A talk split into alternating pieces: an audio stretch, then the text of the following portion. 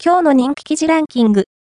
5位は、2024年2月26日から3月3日の運勢、お羊座から魚座、正月綾野の大人のための星占い、2024年3月第1週の12星座占いです。この時期、どんなことが起こるのか、星の動きから紐解いていきましょう。大人のための星占いをお届けします。4位は、遺族年金をもらっている51歳。65歳以降は、今の遺族厚生年金プラス自分の老齢基礎年金がもらえると解釈したのですが、間違いですか？老後のお金や生活費が足りるのか不安ですよね。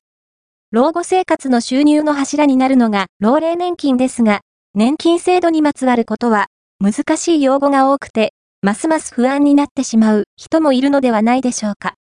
そんな年金初心者の方の疑問に専門家が回答します。今回は遺族厚生年金を受給している女性からの質問です。年金についての質問がある人は、コメント欄に書き込みをお願いします。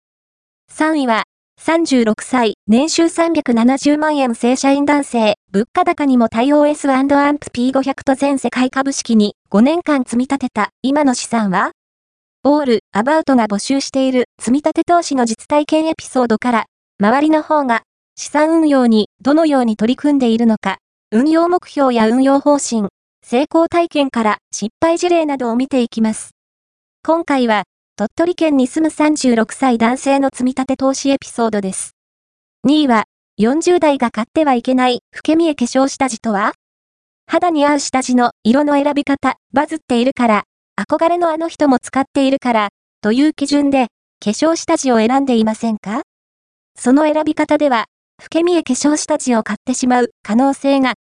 40代が選ぶべき化粧下地のポイントを美容研究家が紹介します。